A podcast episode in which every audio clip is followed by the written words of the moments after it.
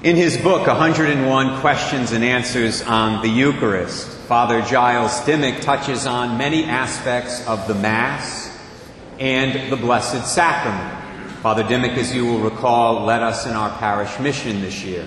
Many moons ago, back in the 1970s, he was my theology professor at Providence College. Now, in the later years of his academic career, he's teaching at the Franciscan University of Steubenville.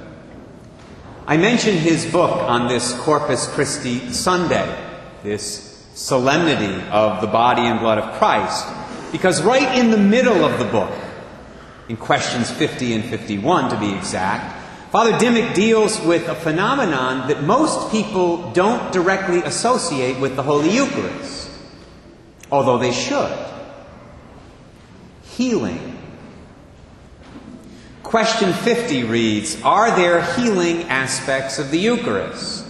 Question 51 reads Are the healings from the Eucharist physical, psychological, or spiritual? I'll use his answers to those questions as the basis of my homily this morning. In addressing the first one, number 50, are there healing aspects of the Eucharist? Father Dimock quotes the great Spanish saint, the great Carmelite saint Teresa of Avila, who once wrote this Do not imagine that this most sacred food is not an excellent food for our bodies and a splendid remedy even for bodily ills. I know for a fact that it is. I know a person who suffered from serious illness and was often in the greatest pain. That pain was lifted from her when she received the Eucharist so that she felt completely well. She was writing there, incidentally, about herself. Now, this really shouldn't surprise us. As Catholics, we understand that the Eucharist is not a symbol. Hopefully, there's no one here who thinks the Eucharist is a symbol. That's the Protestant understanding of the Eucharist. That's not the Catholic understanding. Quite oppositely, we believe as Catholics that the Eucharist is the body, blood, soul, and divinity of Jesus Christ present under the appearances of bread and wine. We know that Jesus healed people when he physically walked this planet 2,000 years ago. So I ask you, why should it surprise us if he does the very same thing today when he comes to us in the Blessed Sacrament. Remember, it's the same Jesus. One of the Dominican priests who prepared Father Dimock for ordination had a very serious disease of the throat. As he was consuming the precious blood from the chalice at Mass one day, this priest prayed to the Lord that he would be healed. And he was, instantaneously. Of course, it would be a mistake for us to think of healing only in physical terms. Not all healings are healings of the body. St. Paul tells us in 1 Thessalonians chapter 5 that human beings are tridimensional. We are a body, soul, and spirit. That means we can experience healings in our souls and in our spirits as well as in our bodies. Apropos of all of that, Father Dimock tells this story in his book, and I'll quote his words directly at this point.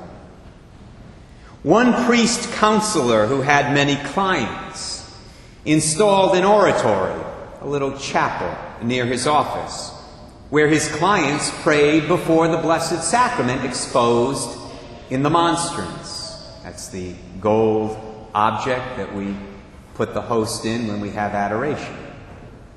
He told them to gaze on the sacrament encased in the sunburst monstrance and to imagine the rays of grace energizing them from the body of the risen Lord. The result was that they felt less need to talk to Him, less need for His help and counsel. The clients of this priest counselor did not need his help as much because they had already experienced some healing in their souls and in their spirits through the Eucharist during the time they spent in adoration. Along the same lines, Father Dimock speaks of a young woman he knows who led a very immoral life before she had a conversion to Christ and the church. She told Father Dimock that she now loves to spend time in adoration, gazing on the Blessed Sacrament exposed in the monstrance, because she believes that as she looks at the Eucharist, Jesus is cleansing her eyes of all the unholy things she used to look at before her conversion.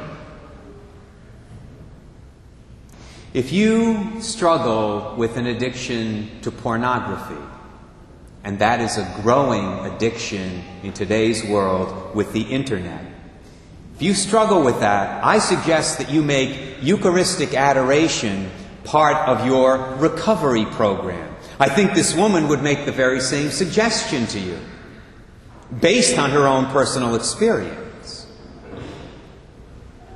Finally, and I would say most importantly, the Eucharist can bring healing to our soul and spirit by bringing us forgiveness for our sins, if we have the right disposition of mind and heart.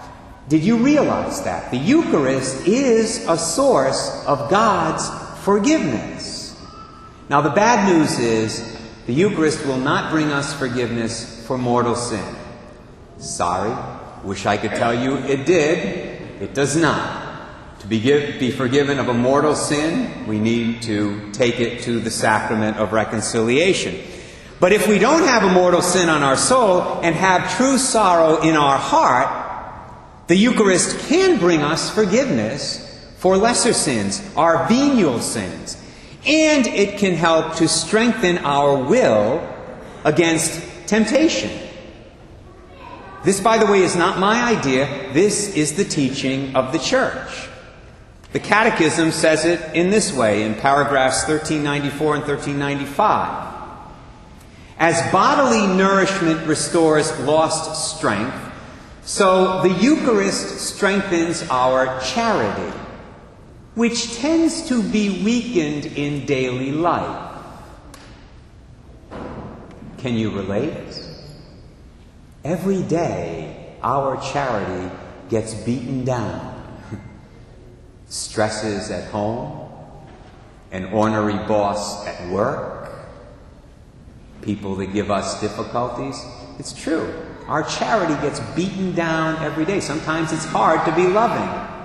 Catechism says, as bodily nourishment restores our lost physical strength, so the Eucharist strengthens our charity, which tends to be weakened in daily life, and this living charity wipes away venial sins. By the same charity that it enkindles in us, the Eucharist also preserves us from future mortal sins. The more we share the life of Christ and progress in his friendship, the more difficult it is to break away from him by mortal sin. And that last line makes perfect sense, does it not? If our charity, if our love for Christ is strong, and the Eucharist strengthens us in charity, if we are open to those graces, then we will be able to resist sin better when we leave Mass and go out there into the world. Let me conclude today with this thought. When Jesus walked the face of this earth back in the first century, teaching and preaching and healing, he was objectively present. That is to say, he was really there among his people. However, not everyone who saw him or heard him or touched him back then had the same experience on the subjective level he was objectively there, but subjectively, people had different experiences. Some of the people who encountered him back then were open to his words and to his power. They had faith. And so they were greatly blessed in body, soul, and spirit. But others, the Pharisees and others, were not open. Hence, they were not blessed. Like the people of his own hometown of Nazareth. The Bible says they put no faith in Jesus when he was among them. That's probably because Jesus looked too ordinary to them. He had grown up in their presence. They were saying, Who's this? This is the carpenter's son. This is Mary's kid. We've known him for years. He's nobody special. And they closed themselves off totally from his blessings. That's why the Bible says Jesus could work very few miracles in their presence. I've shared these thoughts with you this morning on the healing power of the Eucharist because our situation today is really very similar. Jesus Christ is objectively present to us in the Holy Eucharist. That means He's there whether you believe He is or not. He's objectively present, as He was objectively present to His fellow Jews on the streets of Palestine in the first century. But even though Jesus is objectively present to us in the Eucharist, we can still, on the subjective level, get little or nothing out of the experience of being in His presence. We can even receive Him into our own bodies and not be changed one little bit, subjectively. So much depends on whether or not we have faith. So much depends on whether or not we have allowed God to give us the right attitude, the right mindset, the right disposition of heart. My prayer is that the message of this homily will help us all to approach the Eucharist today when we come to this altar and in the future with a deeper faith, a more expectant faith, so that we will be open to all the healing graces that God wants to give us in and through the body and the blood of his Son.